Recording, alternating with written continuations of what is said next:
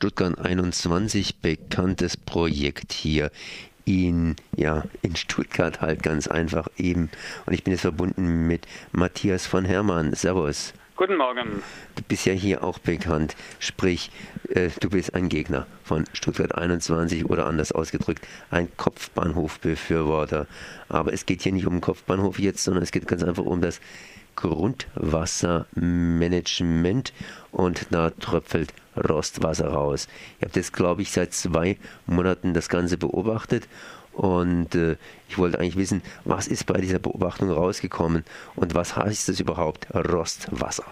Ja, ich würde gerade für die Hörer ganz gerne nochmal ganz vorne anfangen. Und zwar, Stuttgart liegt ja bekanntlich in einem Talkessel. Das heißt, von überall strömt Wasser in die Innenstadt rein, also im Untergrund. Ähm, zusätzlich äh, hat Stuttgart die zweitschüttungsreichsten Mineralquellen äh, von ganz Europa. Das heißt, hier im Stuttgarter Talkessel äh, steht enorm viel Wasser und auch also Grundwasser äh, im Untergrund an und darunter noch sehr viel Mineralwasser. Das heißt, ähm, Stuttgart hat ja, ich könnte schon fast sagen, ein Wasserproblem. Und zwar genau dann, wenn man tief graben will, so wie bei dem geplanten Tunnelbahnhof Stuttgart 21. Ähm, dieses Wasser, wenn man dann nun quer zum Talkessel auch noch äh, eine, eine große Betonwanne bauen will für diesen Tunnelbahnhof, muss dieses Wasser während der Bauphase irgendwie weg, äh, um da 20 Meter tief graben zu können. Und äh, das geschieht in anderen Städten, äh, indem man das Wasser einfach abpumpt und dann in den nahegelegenen Fluss äh, sozusagen weiterpumpt. Also zum Beispiel in den Rhein oder ähm, in, in äh, Berlin in die Havel oder sowas. Ähm, in Stuttgart ist das nicht ganz so einfach, denn sie wollen das, das, weggepumpte Grundwasser wieder zurückpumpen in die grundwasserführenden Schichten, weil Stuttgart selber liegt ja nicht direkt am Neckar, sondern äh, das ist noch äh, ein, zwei, drei Kilometer bis zum Neckar. Ähm, und diese restlichen Gebiete zwischen dem Stuttgarter Talkessel und dem Neckar müssen ja auch irgendwie weiterhin ähm, Grundwasser haben, sonst geht sämtliche Vegetation ein. Das ist also der Grund, warum man das auf der einen Seite der Baugrube ab abgepumpte Wasser auf der anderen Seite der Baugrube wieder infiltrieren will in diese wasserführenden Schichten. Ähm, das ist natürlich an sich schon mal ein sehr problematischer Vorgang, weil die ganzen äh, Grundwassermodelle, die die Bahn da hat, stimmen alle nicht so richtig und sie mussten jetzt die abzupumpende Wassermenge nochmal verdoppeln. Ähm, das Ganze ist äh, höchst zweifelhaft, ob das alles jemals so funktionieren wird. Ähm, das aber mal alles dahingestellt. Ähm, es wurden, um dieses ganze Grundwasser in, äh, im Stuttgarter Talkessel hin und her zu pumpen, 17 Kilometer Rohre Rohre aufgebaut. Und diese Rohre bestehen nun aus ganz einfachem Stahl, der eben rostet, wenn äh, wenn man da Wasser durchführt, also vor allem sauerstoffhaltiges Wasser. Und Grundwasser ist typischerweise sehr sauerstoffhaltig. Ähm, niemand wollte das glauben, beziehungsweise niemand, äh, zum Beispiel Eisenbahnbundesamt oder auch das hier das örtliche äh, Amt für Umweltschutz wollte schon 2011 nicht glauben, dass Eisen- oder Stahlrohre rosten, wenn man da Wasser durchführt. Jetzt haben wir den Beweis, ähm, und zwar schon mehrfach, äh, die Ingenieure 22, das ist eine Gruppierung innerhalb dieses Widerstands, äh, haben schon vor drei oder vier Monaten ähm, Proben genommen. Damals kam raus, dass dieses Wasser, das da fließt, massiv rosthaltig ist, weil eben, wenn Wasser durch Stahlrohre fließt, diese Stahlrohre von innen rosten und der Rost sich dann als ungelöster Stoff äh, sozusagen in dem Wasser mitgetragen wird und das eine braune Brühe wird. Ähm, Damals gab es dann einen großen Aufschrei, ähm, dass äh, letztendlich hat das Amt für Umweltschutz in Stuttgart dem Eisenbahnbundesamt empfohlen, doch da ein Monitoring einzuführen, also zwei Monate lang ähm, Proben zu ziehen. Und äh, dieses, äh, diese Probennahme die ist jetzt äh, rum, war am, am, letzten Freitag, war da die Frist rum. Ähm, und unsere Ingenieure haben aber nochmal auch selber Proben gezogen und das bei, wiederum bei zwei äh, unabhängigen Labors prüfen lassen. Und siehe da, es rostet weiter. Diese Rohre rosten einfach weiter. Die Rostfracht wird weiterhin mit diesem äh, umgewälzten ähm, Grundwasser in den Boden gepumpt. Und das ist ein Riesenproblem. Zusätzlich verstößt die Bahn da schlicht und einfach gegen ihre Auflagen. Nun hat die Bahn allerdings auch hier äh, Wasser entnommen. Was kam denn bei denen raus? Also die ersten Entnahmen, äh, das, nein, man muss dazu sagen, es ist nicht die Bahn, die hier das Wasser entnimmt, sondern es ist die betreibende Firma, also die Firma, die dieses Grundwassermanagement im Auftrag der Bahn aufgebaut hat und betreiben soll während der gesamten Bauzeit. Also sprich der Gärtner und der wird hier zum Bock gemacht. Diese Firma ähm, darf Proben entnehmen. Ähm, die ersten Proben, erste Probenentnahme bestand dann darin, dass sie diese Probe fotografiert haben und diese Fotos dem Amt für Umweltschutz vorgelegt haben. Ähm, und das Amt für Umweltschutz konnte dann keine Trübung erkennen. Vermutlich hat man einfach, entweder hat man irgendwelches Wasser fotografiert oder man hat abgezapftes Wasser einfach so lange stehen lassen, äh, bis sich sämtlicher Rost abgesetzt hatte, auf dem Boden abgesetzt hatte und hat es dann so fotografiert, dass man das nicht sieht. Wie auch immer, die Proben, die unsere Ingenieure schon im Mai gezogen haben, äh, waren extrem rosthaltig. Das, was die, äh, die Firma, die dafür zuständig ist, eben der Gärtner vorgeführt hat, das war eben eine echte Bockleistung. Die haben einen echten Bock geschossen, ähm, da Fotos abzuliefern. Und ähm, die weiteren Proben, die jetzt genommen wurden, da behauptet die Bahn immer, das sei alles kein Problem und alles unter den Grenzwerten aber es seien noch nicht alle Proben ausgewertet. Also man hält sich da ein Hintertürchen offen. Ähm, und jetzt ist die Frage einfach, ob die Sache im Sande verläuft oder ob hier die zuständigen Behörden, was vor allem das äh, Amt für Umweltschutz in Stuttgart ist und dann auch das Eisenbahnbundesamt, äh, ob diese zuständigen Behörden der Bahn endlich so gehörig auf die Finger klopfen, dass sie sagen, diese Rohre, so wie sie jetzt verbaut sind, dürfen dafür nicht eingesetzt werden. Da darf kein Grundwasser durchgeleitet werden. Punkt. Und dann hat die Bahn ein Problem. Punkt. Äh, ich meine, was heißt es überhaupt, Rostwasser? Ich meine, mein Fahrrad rostet ja schließlich auch. Gut, das ist ein kleines Problem, aber eigentlich nur ein kleineres Problem. Ja, Rost gehört schlicht und einfach nicht ins äh, Grundwasser. Zusätzlich ist es so, dass wir hier ein Heilquellenschutzgebiet haben, ähm, in das äh, solche ungelösten Stoffe in diesen großen Mengen, in die, um die es hier geht, nicht eingeleitet werden dürfen.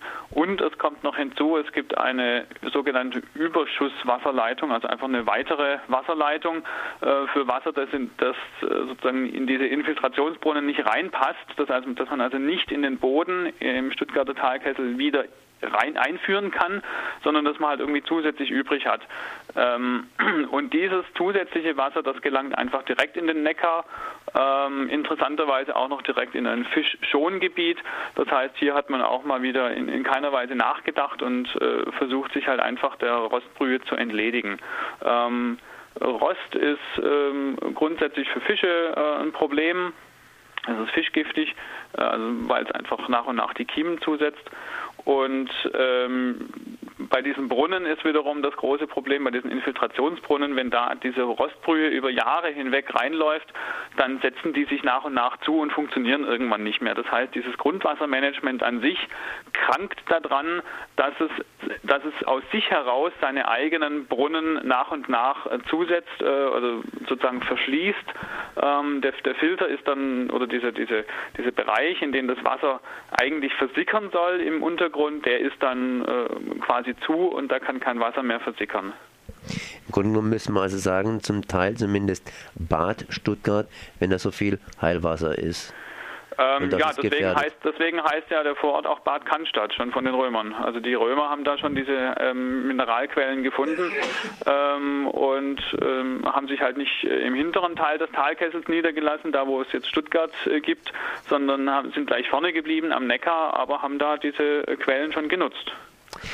Jetzt gibt es, wie gesagt, äh, zwei Meinungen zu der ganzen Geschichte. Eure Meinung, die ihr natürlich hier mit Experten abgeklärt hat, und äh, die Betreiberfirma, beziehungsweise die, die, die, die, die anderen halt.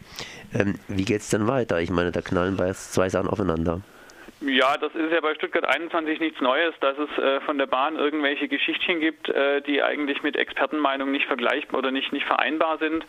Ähm, wie ich jetzt vorher schon gesagt habe, das Amt für Umweltschutz äh, ist am Zug, genauso wie das Eisenbahnbundesamt am Zug ist, weil es einfach nicht sein kann, dass die Bahn äh, beziehungsweise eben diese Betreiberfirma Hölscher Wasserbau äh, irgendwelche Proben vorlegt. Ähm, die natürlich aus ihrer Sicht immer unproblematisch sein werden, weil sie eben sonst ein Riesenproblem haben, denn die Schlussfolgerung ist sehr naheliegend, dass man diese Rohre, diese ähm, innenrostenden Rohre nicht verwenden darf allein schon, weil sie eben dem Planfeststellungsbeschluss ähm, entgegensprechen. Da heißt es nämlich, dass äh, Rohre verwendet werden müssen, die ähm, das Grundwasser in keiner Weise verändern. Was auch noch hinzukommt, wir haben nicht nur Rost gefunden äh, in hohen Mengen, sondern wir haben auch äh, eine ganze Reihe anderer Mineralstoffe äh, in sehr hohen Dosen gefunden, also Magnesium, äh, Natrium, ähm, Calcium und so weiter was durchaus darauf hinweist, ähm, dass es, also auf jeden Fall handelt es sich dabei nicht um Grundwasser, denn das Grundwasser in Stuttgart ist nicht mineralisiert. Ich habe vorher vom Mineralwasser gesprochen, das es hier auch gibt. Aber dieses Mineralwasser, das ähm, fließt sozusagen unterhalb des Grundwassers und jetzt äh, ist die große Frage, liebe Leute, wo kommt eigentlich das Wasser her, das ihr da rumpumpt, das ähm, äh, zum einen eben sehr stark mineralisiert ist, also ähnlich wie ein Mineralwasser schon, ähm, und zum anderen, dass ihr dann zusätzlich auch noch mit, äh, mit eurem Rost aus euren Rostrohren äh, verseht. So geht es nicht weiter. Hier muss das Amt für Umweltschutz ähm, äh, sozusagen einen Riegel vorschieben und äh, das Eisenbahnbundesamt muss entsprechend aktiv werden und der Bahn verbieten, diese Rohre weiter zu nutzen.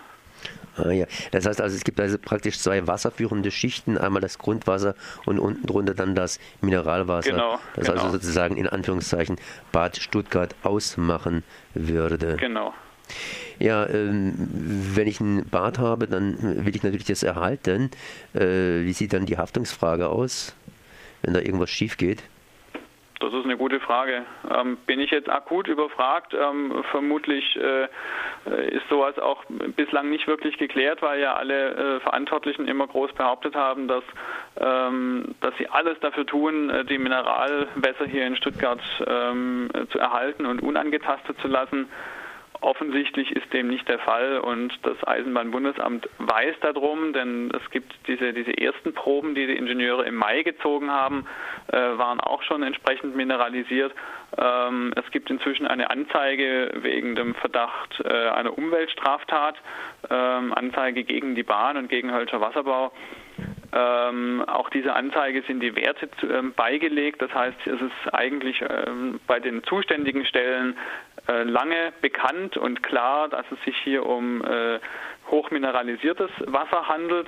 Ähm, und ähm, hier müssen jetzt die Verantwortlichen endlich mal tätig werden. Da gehört natürlich auch ein Oberbürgermeister Kuhn dazu, ähm, unter dessen Verantwortung letztendlich auch das Amt für Umweltschutz äh, der Stadt Stuttgart steht.